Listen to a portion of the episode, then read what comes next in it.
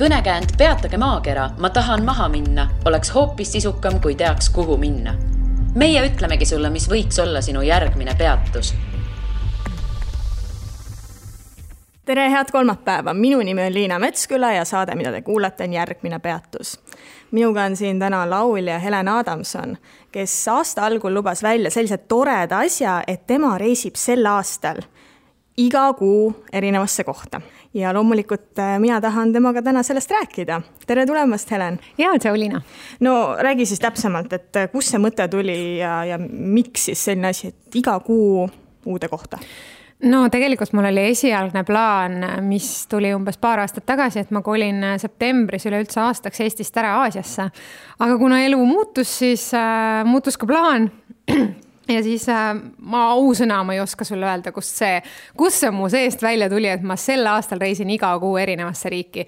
et kuna mul on reisimine alati meeldinud, et siis ma kuidagi ütlesin selle välja ja ma ei, mul pole tõrna aimu, kuidas see võimalik on, päriselt ka. mul oli täpselt see tunne, et aga nii läheb, et ma saan sellega hakkama, ma saan minna ja ma saan teha ja, ja nüüd ongi niimoodi läinud, et, et mul on, on võimalus reisida nagu, et, et nii ajalises mõttes kui ka, kui ka nagu nii-öelda minu influencer'i nii-öelda karjäär siis võib öelda Instagramis võimaldab mul seda, et ma saan koostööde raames käia erinevates riikides no ma praegu hüppan kohe sellelt teemalt kõrvale, mida me plaanisime tänaseks, et aasta Aasias, mis sellega, kus, mida tegemas miks? Äh, kuna ma ju armastan väga sooja kliimat, eks, et siis minu jaoks oli nagu oli see aastane Eestist äraolek väga oluline, kuna ma teadsin, et noh, et mingil hetkel, kui tuleb kätte umbes, ma ei tea, kolmkümmend kolm, kolmkümmend neli minu vanusesse, et siis ma pean hakkama nagu pere loomise peale mõtlema ja see oli nagu veel ainuke aeg, kui tundus, et no nii, et nüüd ma saan minna, et nüüd ma saan nagu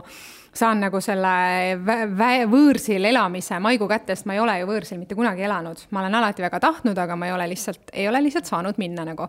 et äh, mugavustsoonist ei ole tahtnud välja minna, siis on see töö olnud, olnud mul varasemalt, mis äh, on nagu takistanud, aga kuna nüüd ma olen siis nii-öelda vabakutseline, siis äh, põhimõtteliselt ma saan teha, mis ma ise tahan aga, aga loomulikult, et, et see oleks olnud üpris suur elumuutus, et, tõesti nagu aastaks ajaks ära minna, et no minu suurim mure oli muidugi see, et mu kassid, et kuidas, kuidas ma, kuhu Mis ma nemad saan panna. käpik näiteks. ma oleks tõenäoliselt, no nad oleks, nad oleks oma vanaema juurde tõenäoliselt läinud, aga noh, tegelikult mul ongi see, see probleem ka, et ega ma tegelikult ei tahaks nendest nii pikalt eemal olla, et mul ikkagi on kasside vastu nagu nii suur kiindumus, et see oleks minu jaoks päris raske olnud, aga, aga see olekski välja näinud nõnda, et äh, iga, iga selline paari-kolme kuu tagant erinev riik, et siin Malaisia, Bali äh,, mis mul veel olid seal plaanis, kõik Sri Lanka ja, ja algus, alguses oli mõte üldse ümber maailma reis teha, et tiir maailmale nagu peale.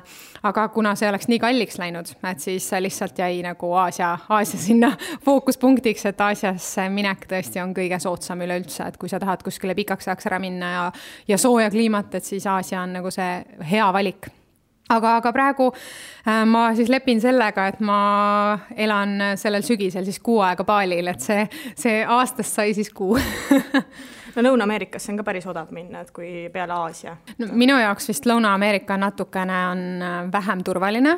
on küll jah ja., seda küll jah. et, et Aasias on nagu see turvariski võib-olla natuke vähem, et vähemalt ma olen ise käinud ka rohkem Aasias, et võib-olla sellepärast ma tunneks ka ennast seal ennast natuke kodusemalt.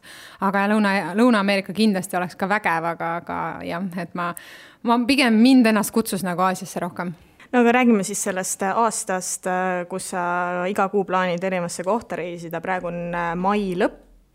kus sa siis käinud oled? ma jaanuaris käisin Rootsis küll nagu äh, väga palju tööga seoses, aga ma põhimõtteliselt, ma arvan, poole kuust olin peaaegu Rootsis ja veebruaris käisin ma Itaalias, et kuna Itaalia on üks minu väga suur lemmik, et äh, siis ma Itaalias olen palju käinud, aga, aga ma käisin sellises äh, täiesti uues kohas enda jaoks, ehk siis ma käisin sõbral külas ja sealt Roomast nagu üle teisele poole minna, siis seal on selline väike linnake nagu Rosetto degli Abruzzi, mis on ka selline mm, rannikuäärne ja see oli väga-väga erinev sellest, mida ma varasemalt Itaalias nagu näinud ja teinud olen, sellepärast et mind vedas ringi ikkagi kohalik. et ma sain kõikides kõige paremates, ägedamates restoranides käia, mis parem ei tähenda siis kallimad selles mõttes, vaid just seda, et ta on autentne.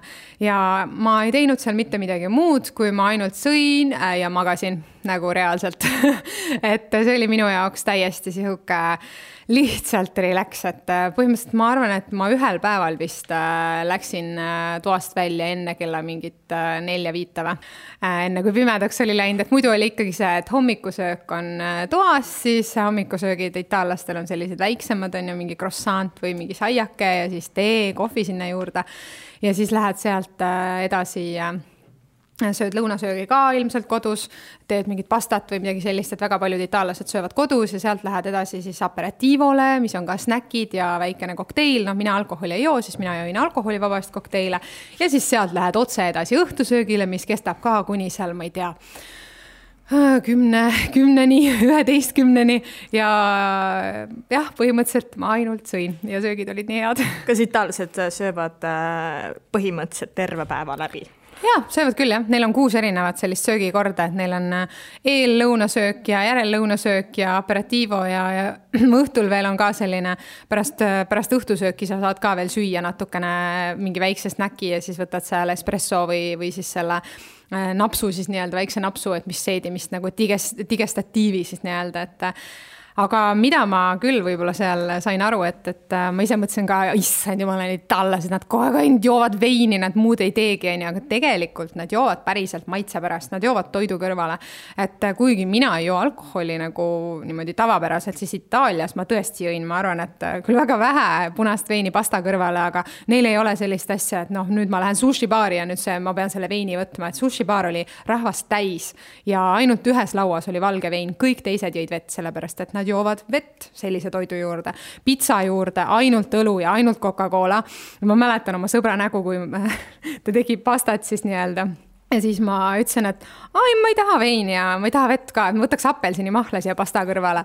Oh my god ta päriselt, tal oli niisugune nägu peas, et nagu ma oleks terve ta perekonna nagu, ma ei tea, mõrva ähvardusel relvaga neid hoidnud seal, sest nende jaoks on toit püha ja äh, apelsinimahl rikub ära pasta maitse ja see, see oli viimane kord, kui ma midagi sellist ütlesin, et äh, pasta kõrvale sobib ainult siis vesi või vein. Ja pitsa kõrvale siis õlu või Coca-Cola ja siis kala kõrvale alati ainult valge vein, et jumala eest sinna punast veini ei tohi küsida, et sa solvad seal nagu kogu Itaaliat selle, Itaaliat sellega, kui sa küsid sinna punast veini kala kõrvale et nad ikkagi teevad seda maitse pärast, et tõesti ma veendusin, et, et äh, ei ole lihtsalt niisama äh, tühipaljas joomine siis nii-öelda.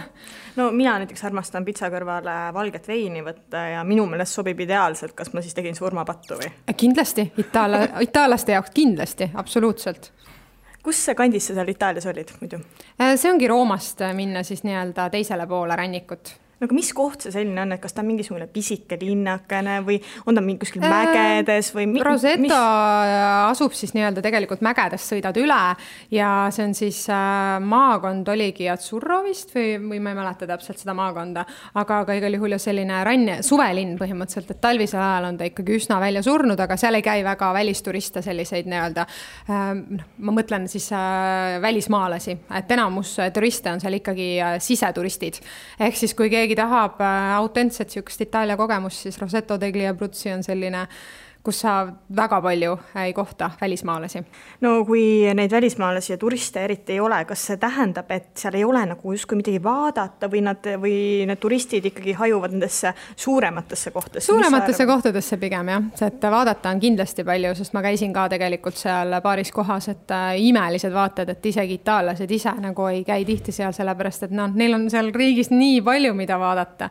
aga ka tõepoolest, et ma nägin ka siukseid äh, täitsa noh küll väävli tõttu, aga siuksed helesinised nagu veekogud nagu mega-mega ilusad, et seal on siukest sukeldujate paradiis, et, et oli teistsugune kogemus, jah. kas sa mitte enne ei rääkinud, et sa päevad läbi magasid ja sõid ja?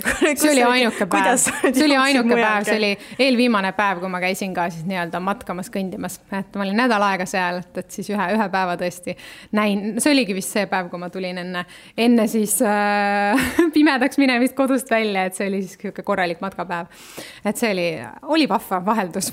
mitu korda sa oled Itaalias üldse käinud? ma ei tea, ma ei tea, ma arvan, et ligemale kümme äkki miks sa oled kümme korda ühes samas käinud? aga Itaalia ei ole sellist asja, et see on üks ja sama, päriselt ka. ma olen käinud Sitsiilias, Sardiinias, Roomas kolm korda vist, Lecces, Milanos, Rosettos, siis äh, Capri saarel, siis Sorrentos, seal ei ole neid kohtasid veel, et, et iga nurgakene Itaaliast on nii erinev. et Rooma isegi iga jumala kord on erinev, mul on iga kord, kui ma Rooma olen läinud, et kas ma olen ikka samas linnas või, et see Rooma nagu noh, sa ei, sa ei jõua sinna nagu igale poole, et sa jõuad mingi osa läbi käia ja siis järgmine kord sul on jälle sihuke, et oh, vau, et siin ma polegi veel käinud, et see on nii ilus ja siin, no ma ei tea, kuidagi see linn muudab oma nägu minu jaoks, et minu jaoks Rooma, mulle ei meeldi suurlinnad, ausalt ei meeldi. et kõik kaplinnad, New Yorgid, kõik, mida paljud inimesed meeletult soovitavad, minu jaoks on sihuke eh, ma ei tea. et aga Rooma on ainukene selline suurlinnadest, mis tõesti mind kõnetab mis su lemmik äh, Itaalias on, noh, peale Rooma? sa mõtled siis äh...? üldse kõige lahedamad kohad, ma ise armastan ka Itaaliat ja ma hea meelega Itaaliast räägin. Mojano. Mojano mägiküla see on Sorrento lähedal üks väike mägiküla, Mojano. see oli, see oli nii äge, see oli lihtsalt, äh, miks ma sinna üldse läksin, oli see, et Sorrentos on ööbimine nii kallis ja ma tahtsin soodsamat ööbimist. ja siis sattusingi siuksesse väiksesse mägikülla nimega Mojano ja seal oli selline, oh my god, see oli nii äge lihtsalt et see oli juuni, juuni keskpaik, et see ilmad olid megasoojad ja seal äh, põhimõtteliselt äh, Airbnb ööbimine oli siis nagu pererahva, pererahvast üleval poolkorrusel, kus oli siis oma aed, oma võrkkiik. Äh, tea, ootasid seal need mm, murelid, murelipõõsad olid seal, seal olid nende kohalik pererahva koer ja kass ja siis, kui sa seal Mojanos nagu ringi käisid, et ma käisin tollel ajal hästi palju jooksmas, ma läksin hommikul ka jooksma, see oli nii mägine muidugi, et see oli mega raske joosta oli väga-väga raske seal. aga siis näed nagu seda, et, et külamehed vahetavad omavahel nagu saia ja piima, on ju, et see oli nii äge, mul oli lihtsalt see, et oh my god, ma pean siia, ma pean kindlasti siia tagasi tulema. ja kapri nagu, kapri iseenesest mulle ei meeldinud, mulle meeldis anakapri ehk siis see ülemine osa siis kaprist see sõit sinna Anakapril oli mega äge ja siis Anakapril ei olnud nagu nii palju turiste ja seal olid äh, paar söögikohta, mis olid üliautentsed, et äh, no mulle jääb see mm, äh, mozzarella ja tomatisalat vist elu lõpuni meelde, et ja need notšid, mis, gnocchi, vabandust, oh my god, mu sõber, itaallasest sõber oleks mul praegu maha löönud, et ma kogu aeg ütlen notši, notši on tegelikult kreeka pähkel, aga see gnocchi on need kartuli, siis need pelmeenid nii-öelda et need olid ka lihtsalt nii jõulised ja nii head, et noh, pererestoran on ju, et Tripadvisorist leiab selle kindlasti üles, et mina leian kõik oma toidukohad Tripadvisori kaudu. ja, ja senimaani nagu väga ei ole pidanud pettuma, et Tripadvisorist ikka tõesti leiab neid pärleid ja, ja see noh, Hanakapri oli niisugune valge nagu hästi nagu noh, nii, nii ilus, mulle meeletult meeldis seal majutuse osas ja pärlite osas rääkides, äh, tegelikult ju Airbnb kaudu võib leida ka tõeliselt ägedaid kohti ju nagu mm, -hmm. nagu see, millest sa rääkisid mm, -hmm. et täiesti turistikatest kohtadest eemal, et on sul veel mingeid selliseid ägedaid kogemusi olnud, et vau, et ma nagu sattusin täiesti nagu teise maailma? Äh, Marokos Fessis muidugi, äh, kui minna ikka sinna, siis ikka võtta riaadi endale ööbimine et äh, see oli küll booking'u kaudu, aga noh, ma ei, ma ei kujuta ette, et ma läheksin seal mingisse hotelli. Need riadid olid nii soodsad. riad ongi siis see kohalik nagu majutus, et sulle tundub, et need majad on seal kõik nii üksteise otsa ehitatud, on ju. aga kui sa sinna sisse lähed, no väljastpoolt see fassaad on nagu, mis asi see siin on nagu, et mingi sihuke kole uberik, on ju. aga sa lähed sisse, neil on sisehoovid marmorist kõik nagu noh, see Maroko stiil, oh my god, need olid lihtsalt nagu uskumatult ilusad ja see riadi omanik nagu viis meid hammam programmi mis oli sihuke, et no reaalselt see tädi ise pesi mind seal mul on Marokos sama kogemus olnud. ja see oli nii äge, mulle täiega meeldis. ja, ja siis omanik soovitas veel seda kõrbe nagu safarit, andis kontakti ja see on ka üks mu elu ägedamaid kogemusi, et, et kuidagi nagu äh, ma läksin mingil hetkel reisides hästi kinni nagu, et ma hakkasin meeletult ette planeerima ja nüüd ma hakkasin nagu mõtlema pigem, et kõik minu kõige ägedamad kogemused on sellised, kus ma lihtsalt lasen elul voolata. et see Maroko oli kuidagi nii planeerimata ja kõik juhtus seal ja see on üks mu ägedamaid reise üldse, et, tõesti, tõesti nagu tasub, tasub minna kohalike juurde, et noh, inimesi on erinevat tüüpi, kes reisivad, et mina ei ole hotellitüüp kohe kindlasti mitte, et minu noh, veebruari reis oli siis mul Itaaliasse on ju, ma käisin märtsis, käisin Abu Dhabis ja Abu Dhabis on siis äh, võib öelda soodne luksus. see on see, kuidas mina nimetan seda, et kui äh, inimene tahab äh, luksuslikku elu kogeda, siis mõistlik on minna Abu Dhabisse, sellepärast et seal on see meile kättesaadava hinnaga. ma kusjuures ise ka ei teadnud seda, et seal ööbimine on nii odav, et no, viie tärni viie tärni hotellis näkku läheb äh, kümme päeva läks äh, viissada eurot. Viie tärni hotell. Viie tärni hotell, selline hotell, kuhu ilmselt ma tulevikus enam tõenäoliselt ei satu, sellepärast et see lihtsalt nagu mujal maailmas äh, noh, sa maksaksid öö eest sellises hotellis mingisugune kolmsada pluss eurot. et noh, mul läks siis nagu viiskümmend öö, et aga no, ma ei saa öelda, et ma oleksin sealt meeletult nautinud, et äh, see tore kõik, ilgelt nagu äge palee oli ja no tõesti nagu hingematvalt ilus aga minu aprillikuine reis viis mind siis Jordaaniasse ja Iisraeli ja ma Jordaanias siis ööbisin kakskümmend eurot kolm ööd või ei, viiskümmend eurot kolm ööd, sorry ja siis Jordaanias siis äh, Vadirummi kõrbes, kus oligi vooditelk, ühis äh, vannituba, WC ja see on nagu üks mu ägedamaid ööbimisi üldse. et äh, ma. oota, ööbiste lihtsalt... telgis siis seal? seal on või? sellised nagu karkassidele ehitatud telgid jah, et, et noh, minu jaoks, kui võrrelda siis väärtust, mille andis mulle Vadirummi kõrbes ööbimine versus siis Abu Dhabis nagu luksushotellis, siis no see luksushotell lihtsalt, ma ei saa midagi teha, see ei avaldanud mulle muljet, et samamoodi, kui ma käisin Singapuris ju, ma, minu unistus oli ööbida seal Marina Bay Sandsis ja ma maksin kahe öö eest kuussada eurot kahe eest kuussada eurot, ma praegu mõtlen tagasi, mul on lihtsalt see oh my god, Helen, mis sul arus oli. sa saad aga... mingi reisi juba sellest, terve reisi ju. Ja, ja saab, saab, aga ma sain kolmkümmend, ma tahtsin endale lubada, ma kogusin terve aasta raha ja ma tahtsin seda unistust täide viia.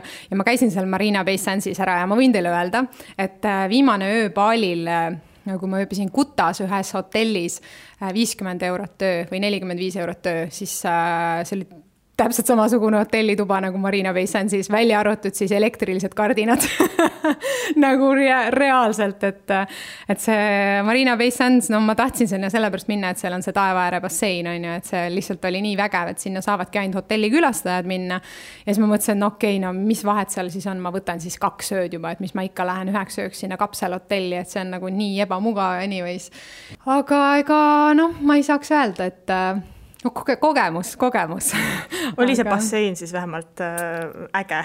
See oli väga äge, aga ütleme nii, et äh, ilmadega ei vedanud, et ma sain seda basseini ikka väga vähe nautida, sellepärast et seal reaalselt tuli viieks minutiks päike, ma sain oma pildid ära teha. Ja siis äh, tuli mega, mega, põhimõtteliselt jah, ei no natukene sain ikka ujuda ka ja natuke sain nautida, aga seal ikka läks väga tormiseks, et Singapuri ilmad on lihtsalt nii ettearvamatud, et äh, et jah, ütleme nii, et äh, mul kuidagi on nagu see ilmateema on üldse reisidel nagu täiesti crazy, päriselt ka, et mul nagu kuidagi, ma võin tuu rääkida, ma arvan, kümnest reisist, kus on absurdselt halb ilm on, kui mina olen sinna läinud, et noh, alustades sellest, et äh, me läksime Iisraeli, kus tavaliselt sellel ajal, no oligi nädal enne meie minekut ja nädal pärast meie minekut oli kakskümmend viis pluss kraadi. Ja see nädal, kui meie seal olime, oli Jeruusalemmas seitse kraadi Eestis oli soojem. Et no täiesti absurdsed teemad, et, et baalil, kui ma käisin reaalselt äh, kahekümne viie päeva kakskümmend, kahekümne viiest päevast äh, ma nägin päikest üheksal, aga sadas absoluutselt kõik päevad nagu, aga ülejäänud päevad. praktiliselt terve ja, kuu sadas lihtsalt. sadaski, see oli jaanuarikuu, ma võtsin riski, ma mõtlesin, et aa ei chill, et noh, kõik ju ütlevad, et ei saja tegelikult, et noh, päevast natuke osa aega sajab, et aga seal oli ka sellised, noh, selline periood, kus viis päeva järjest oli lauspadukas ja mitte üldse päikest, et ma nägin üheksal päeval kahekümne viiest päikest ja seda kas pooleteiseks tunniks või siis vähemaks. et äh, võib ka nagu nii halvasti minna ja noh, ma ei tea, Sitsiilias käisin mai keskel ja, ja Sitsiilias oli kuusteist kraadi, Eestis oli kolmkümmend kaks ja mu sõber ütles mulle, kuidas sul oli võimalik nagu no itaallasest sõber ütles, et kuidas Itaalias, Sitsiilias on alati soe mai keskpaigas, kuidas on võimalik, et seal oli nii halb ilm. et äh, no ma ei tea, kui ma käisin äh, Floridas, Miami's, siis sellel, sellel ajal, kui mina seal olin, oli seal öökülm. nii et farmeetel külmusid maasikad ja apelsinid ära, et see oli jumala suur kriis seal, et kõigil oli nagu väga suur paanika, et mis nüüd saab nagu. et, et äh, öökülm on sellises kohas, on ju Kuubal oli see, et äh, Varaderos tavaliselt on kolmkümmend pluss kraadi, oli viisteist. Siis ma sõitsin sealt edasi Trinidadi, kus oli kakskümmend, et see on nagu natukene ranniku siis sissepoole. Ja inimesed käisid seal talvejopedega, ütlesid, issand, kui külm meil on, meil on kakskümmend kraadi. Ja no minu jaoks see oli juba siis okei okay,, et et no neid lugusid mul on lihtsalt nagu mustmiljon, et, et mul kuidagi ilmadega on nagu nii nagu halvasti läinud, aga noh, ma olen nüüd võtnud sellise suhtumise, et varem ma ikka vingusin ilmade üle, no vingusin, tõesti vingusin, aga nüüd mul on see, et nagu ma ei saa ju seda mitte, mitte kuidagi muuta, et ma saan ainult enda suhtumist muuta, kuidas mina sellele reageerin. Ja noh, loomulikult Iisraelis seitsme kraadiga ringi lasta ei olnud mingi ilgelt tore ja kõik see oleks palju kihvtim olnud, kui seal oleks kakskümmend viis kraadi olnud. aga sellegipoolest, et kõik sai nagu tehtud midagi tegemata ei jäänud. Ja, ja külm oli küll seda ma võin öelda. aga, aga tõesti, et, et ma olen hakanud nagu nautima iga ilma, eriti Eestis. varem mul Eesti ilmad käisid ikka täiega närvidele, mul oli täpselt see, et ma ei suuda nagu taluda seda külma, aga nüüd panen korralikud riided selga, iga päev käin oma metsajalutuskäigul ja mul on kõik hästi. Nojah, ka igasuguste muude asjade üle saab kurta ka, ei ole vaja, ei ole vaja ilma üle kurta. Mm. -hmm no lähme sinna, mis see nüüd oli, Araabia Ühendemiraadid olid nüüd märts või ta oli aprill või kus me oleme üldse? märts oli see jah. märtsis oli mm. -hmm. sa tõid välja, et Abu Dhabis on tõeliselt odav luksus, aga kuidas Dubaiga on? Dubai peaks olema ju niivõrd kallis koht. ma arvan, et kui seal otsid, siis sa kindlasti leiad sealt nagu ka väga kalli, aga ma käisin Dubais ühe päeva ja mulle üldse ei meeldinud. Dubai oli meeletult suur, seal oli nii palju rahvast seal Dubai moolis, et noh, ma, mul tekib nagu mingisugune klaustrofoobia tõesti sellega, et, et kui inimesi on liiga palju, et ma nagu ei handle'i seda enam ära, et mul on täpselt see, et palun, palun, palun, palun laske mind kuskile, kus ei ole nii palju rahvast aga ometi on palju rahvast ka New Yorgis ja muudes suurlinnades, kuigi sa noh, sa mainisid. kusjuures äh, jah, suurlinnad mulle pigem ei meeldi, ma olen New Yorgis olen käinud ka üllatuslikult kolm korda, aga New York nagu ei ole, ei ole mulle liiga sihukest crowded muljet jätnud, jah, loomulikult, kui ma käisin äh, juulikuus, juunikuus käisin äh, New Yorgis Times Square'il, siis oli küll meeletult palju rahvast seal ikka, noh ikka meeletult, seal ei mahtunud nagu liikuma. aga, aga muidu, kui ma käisin veebruaris ja jaanuaris olen New Yorgis käinud, siis on täitsa sihuke okei okay isegi, et ei olnud nagu liiga palju inimesi. ma käisin möödunud kuul äh, New Yorgis ja ma läksin pühapäeva hommikul kell üheksa Times Square'ile ja see oli peaaegu tühi mm. -hmm. nii et mm -hmm. siis oli päris mugav. ja, ja et see on täitsa oleneb ju, kuna sa lähed, on ju. aga, aga Abu Dhabisse ma tahtsin tegelikult minna sellepärast, et noh, märtsis soojad ilmad ja mis oli Abu Dhabis Läks külmaks viis päeva oli laus pilvisus, jah. et äh, see oligi täpselt, kõik ütlesid kohalikud, et ei, see ei ole normaalne meile. ma mõtlesingi, et kas see on tavaline, et kas juhtub nii, nad ütlesid ei, ei ole. et esimesed päevad, esimesed neli päeva oli ka sihuke ma arvan, kella mingi üheni või noh, sain nagu päikest võtta, et natuke sain ikka nautida, see pidi olema minu see nii-öelda juhe väljast seina basseinipuhkus, aga, aga siis läks nii, et, et ta ei olnud päris selline, nagu ma olin ette kujutanud, aga noh, siis tulebki lihtsalt teha see reis enda jaoks meeldivaks, et äh, noh, kui sa paned reisi ilmast sõltuma, siis noh, põhimõtteliselt nagu võidki oma reisi siis pekki keerata. mis sa siis tegid, kui sa ei saanudki basseini ääres äh, vedelda, nagu sa olid plaaninud? et tegelikult see üldse nagu nii oli, mul olid mingid kindlad asjad, mida ma tahan teha, et äh, Grand Mosque'i ma tahtsin näha kindlasti seal, siis äh, ma tahtsin näha. räägi sellest mošeest, see on lihtsalt niivõrd ilus. see on väga ilus, see Grand sellest. Mosque on nagu, no see on meeletult, meeletult suur, kaksteist tuhat hektarit on ju nagu mošee pinda. et pluss veel kõik parklad ja kõik sinna juurde, et see ehitatigi põhimõtteliselt siis selleks, et see nii-öelda sultan Sheikh Said siis ehitas selle just selle jaoks, et nagu mm, tuua kokku usk ja siis arhitektuuri nagu võimsus, et, et see mõte seal taga oli ka täitsa tore. see mošee ise oli ikkagi väga võimas, päriselt ka, ma kõndsin seal, ma mõtlesin, et see ei ole võimalik, see ei ole, see ei ole reaalne nagu. ilus et, valge. täiesti lummav. valge, see oli, noh, see oli ikka lummav tõesti et äh, ma jätsin sinna natuke liiga vähe aega, et, et tasub sinna ikkagi paar tundi endale jätta, et mul oli selline vist mingi tunnikene seal, seal olemiseks, aga kuna ma ju teen metsikult pilte ka, et siis minu jaoks nagu see pildistamise aeg, noh, kui inimene läheb lihtsalt kõndima, siis tunnistan, okei okay.. aga kui sa tahad seal lihtsalt nautida ja seista, et, et ma olen seda tüüpi inimene, kes lihtsalt vahepeal võibki nagu zone ida välja täiesti teise, teise maailma ja lihtsalt vaadata. et äh, mulle, mulle tõesti see mošee väga meeldis. kui ma mäletan õigesti, siis tavariietes sinna ei saanud sisse, et sa pidid ju midagi. ei saa jah, äh, seal äh, sa pead panema nii-öelda nende selle, issand, ma ei mäleta, mis selle nimi oli Abaia mm,, ei. Abaia jah. jah, Abaia on see, mis terve jah, nad annavad seal mm -hmm. sulle äh, selle Abaia ise, et sa ei pea seda kaasa võtma. kui sa tahad, siis loomulikult võid. aga, aga jah, see, see mošee oli nagu võimas. ja Louvre'i muuseum loomulikult. see on üsna äh, uus seal, eks ju? see on üsna uus ja, aga ma ei ole muuseumi inimene, vabandust, ma võib-olla. mina ka väga, mitte, kõik on okei okay. väga vähe kultuurne, aga ma lihtsalt, mul lihtsalt noh, Iisraeli äh, muuseumis käisin ka ja no või mul lihtsalt, ma ei tea, ma kõnn, kõnnin seal ringi ja kõik on väga tore, aga samas noh, ei ole midagi sellist, mis mind nagu hingetuks võtaks, et et Saksamaal Berliinis üks muuseum oli küll selline, mis mind tõesti nagu väga-väga lummas ja Luuvri muuseum oli ka vägev, tõesti, tõesti mulle meeldis, et see juba see ehitis ise on nii erakordne. ja, ja need muuseumi eksponaadid ikka on äge näha, näha mingisuguseid maale, mida sa oled näinud nagu varem raamatutest on ju või filmidest, telekast, et siis on oo sihuke äratundmise moment, et, et sinna tasub kindlasti. milline see hoone on, et kas see on samasugune nagu on ei seal ole. Pariisi oma mm? -hmm. ei ole, täiesti erinev, täiesti erinev. no mis see on?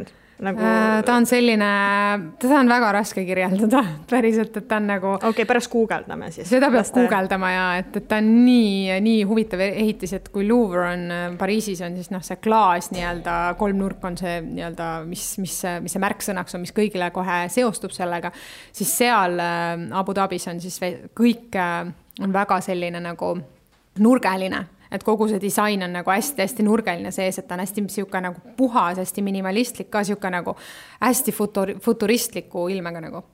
no me Dubais korra rääkisime ja ma olen kuulnud päris palju, et Dubai pole hingega linn ja ma saan aru, kas sina nõustud sellega, kas Abu Dhabi on? Äh, rohkem hingega. hingega kindlasti, mulle Abu Dhabi meeldis nagu linnana nagu rohkem kui Dubai, et ta oli täitsa selline äh, mulle meeldis need, meeldisid need food court'id kus mina siis käisin õhtust söömas, et seal oli hästi palju kohalikke, et ma nagu kuidagi nagu sain mingit kohalikku hõngu. ja siis see kõrbesafari, mida tehakse Dubais ka, et noh, see oli okei okay,, ütleme nii, et see oli kõige-kõige vahvam päev sellest reisist.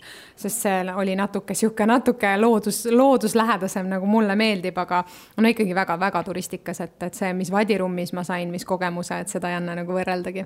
no räägi kõigepealt sellest äh, Dubai äh, kõrbesafarist, et mis seal siis ähm,? mina käisin Abu Dhabis, aga Dubais tehakse neid ka, et noh, põhimõtteliselt. kas see viib samasse kohta või mingisse teise kõrbe? Äh, see on täiesti, seal on erinevad kõrbed mm -hmm. ja et mhm. see oli ikkagi Abu Dhabi lähedal et äh, seal on võimalik võtta ka selline tervepäevane safari, et sa lähedki äh, siis Saudi Araabia piiri lähedale liivakõrbesse, et, et see liiva on siis nagu selline punase ja musta ja kollase liivaga, et seal on nagu erinevat tüüpi liiva ja see on muidugi kõvasti kallim ka, sest ta on privaatsem, aga, aga see Abu Dhabi oma siis ta põhimõtteliselt oli siis see äh, džiibi sõit oli privaatne, sest seal oli viis inimest kokku džiibis, on ju aga kokku neid džiipe oli seal üle kahekümne, et kui kõik need turistid sealt välja lasti, siis nagu väga raske oli ikkagi nagu nautida seda, sest seal olid kõik inimesed olid ümber ja siis pärast seal sõideti väga palju ringi, on ju, tehti seal niisugust nagu rallimist, mis mõne, mõnedel inimestel ajaski südame pahaks. kas sul ajas ka südame pahaks? natukene, et seal see reaalselt. päris raju, jah.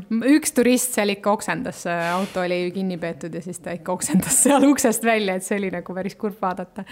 aga lõpus siis läks, mul mulle meeldis isegi see õhtune osa, et see oli nagu täitsa tore, et kus mindi sinna laagrisse ja siis sai seal süüa, need söögid olid mega head.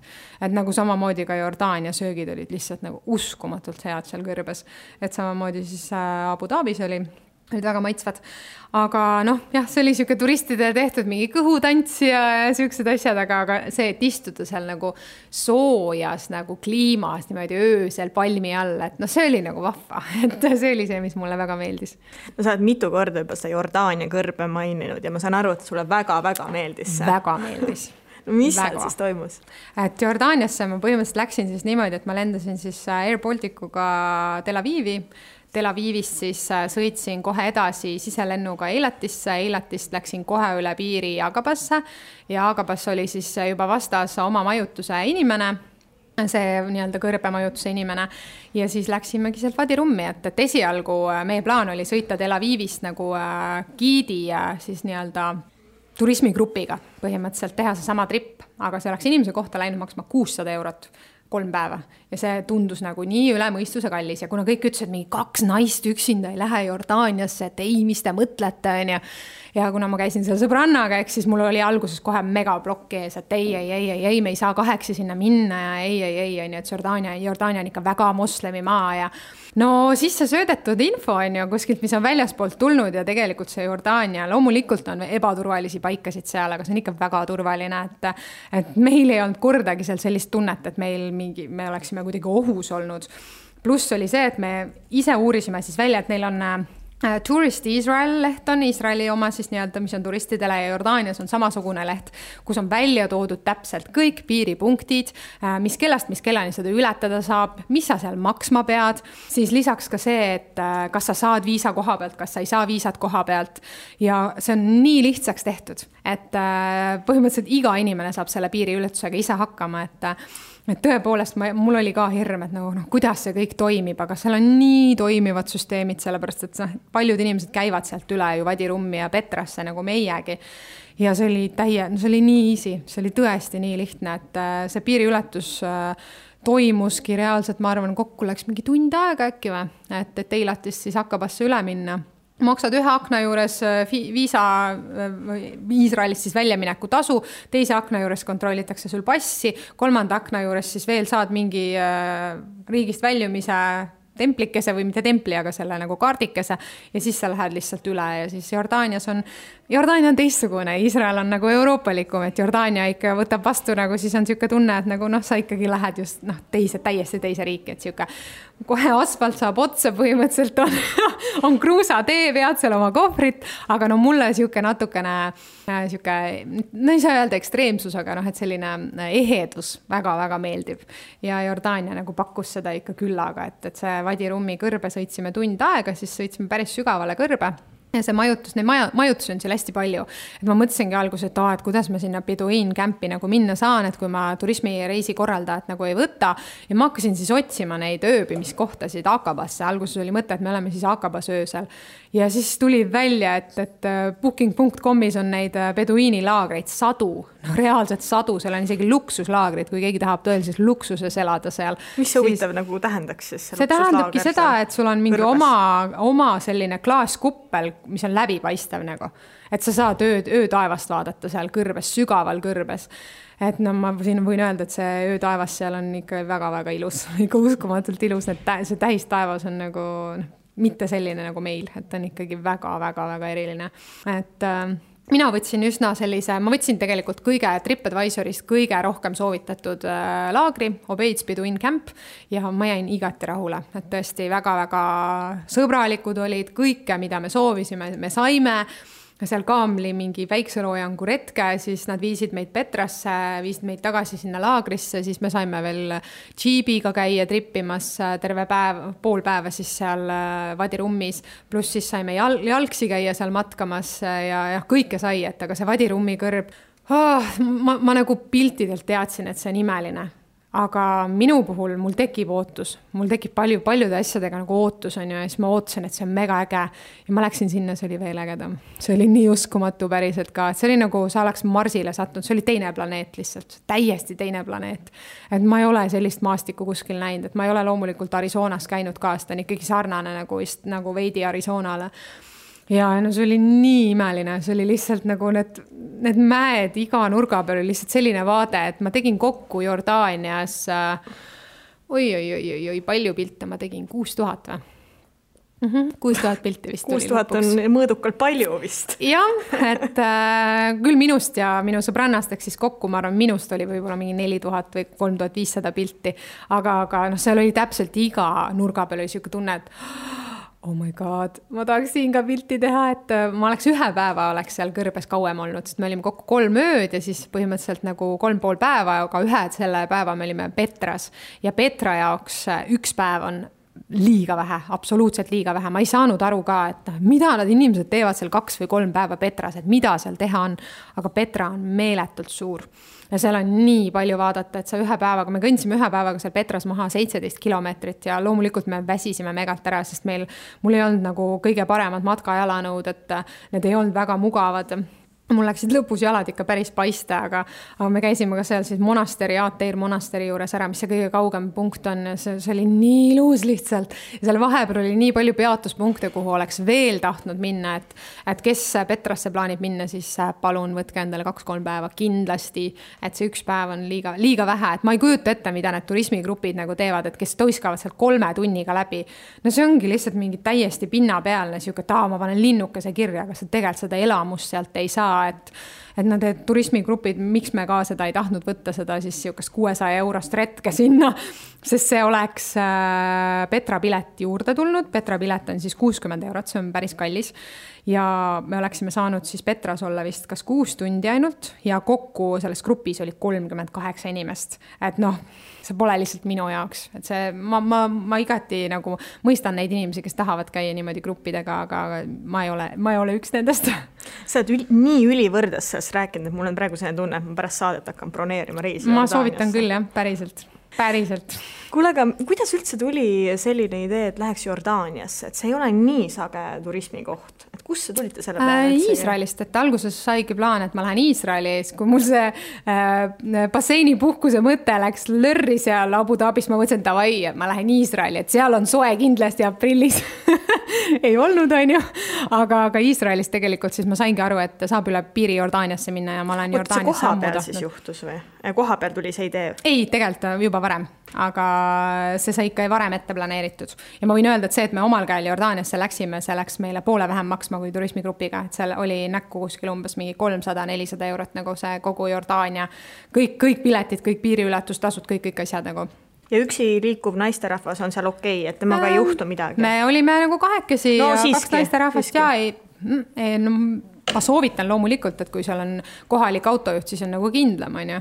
aga, aga nii palju, kui mina olen nagu kuulnud, on, äh, on seal ikkagi piisavalt turvaline, et sa loomulikult pead jälgima, et kui sa lähed Amma, Ammanisse, et siis sa ei lähe nagu igasse kohta ja vaatad üle, et mis, mis kohad on turvalised, et et aga, aga noh, tähelepanupuudust loomulikult seal ei ole, aga nad ei ole nagu pealetükkivad, nad ei ole sellised, et nagu nad jooksevad sul järgi, et sa pead olema väga konkreetne, et Petras ka, et ei ma ei taha seda kaarikusõitu, ma ei taha seda eeslisõitu ja nad ei tule sulle hiljem järgi, et kui sa ütled, et võib-olla maybe later, et mida väga paljud turistid teevad, siis nad tunnevad su näo ära ja siis nad hakkavad sind pärast jälitama reaalselt, et me selles suhtes olime ikkagi väga konkreetsed ka, et, et ähm, mulle tõesti väga Jordaania meeldis. no Jordaania tõstis selle lati väga kõrgele, ma saan aru, mis siis sel aastal veel ees on? mis kohad siis on külastamata? nüüd siis maikuus veel lähen Šveitsi Äh, Zürichisse ja mägedesse, kuna mul sõbranna elab seal, siis seal on mul ka lihtne, kohalik veab mind. ja siis juunis, äh, juuni keskel lähen Maltale. Äh, ma ei tea, mis ma juulis teen ja augustis ausalt öeldes, et kuna ma teen väga palju tööd, mul on noh, nii-öelda projekt käsil äh, laulmisega seotud, siis ma pean mõtlema, et, et kas ma mahutan selle Toskaana juulikuusse või ma ei mahuta, et, et äh, ma, ma loodan, et ma ikkagi mahutan.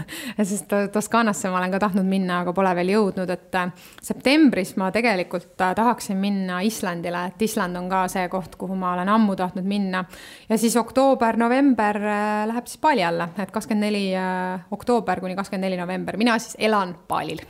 ja detsember pean vaatama veel, selles mõttes, et äh,. ei ole kõik ette ära planeeritud? ei, ma ei ole ette planeerinud, üks koht, kuhu ka, ka ma veel tahaksin jõuda, on siis Aserbaidžaan.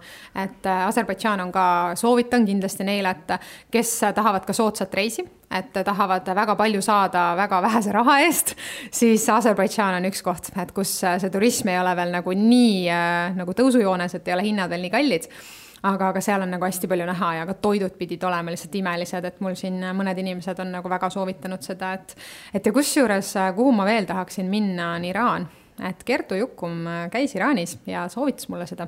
loomulikult sinna ei saa naisterahvas üksinda minna, et seal sa pead, meeskaaslane peab sul olema. aga, aga Iraan on ju, nende kurss on praegu nagu nii madal Äh, rahakurss siis nii-öelda, et, et sa põhimõtteliselt saad niisuguse äh, megaluksusreisi ja selline mõnesaja euro eest nädalase reisi, noh, võib-olla kolm-nelisada eurot, et et see on ikka, seal tõesti, tõesti kohapealne elu on praegu hästi-hästi soodne, et kui minna, siis praegu on kindlasti õige hetk aitäh, Helen, selle toreda vestluse eest! aitäh sulle, Liina! järgmine peatus on eetris juba tuleval kolmapäeval. kuula meid igal kolmapäeval Õhtulehest, SoundCloudist või iTunesist ja ära unusta meie podcasti tellida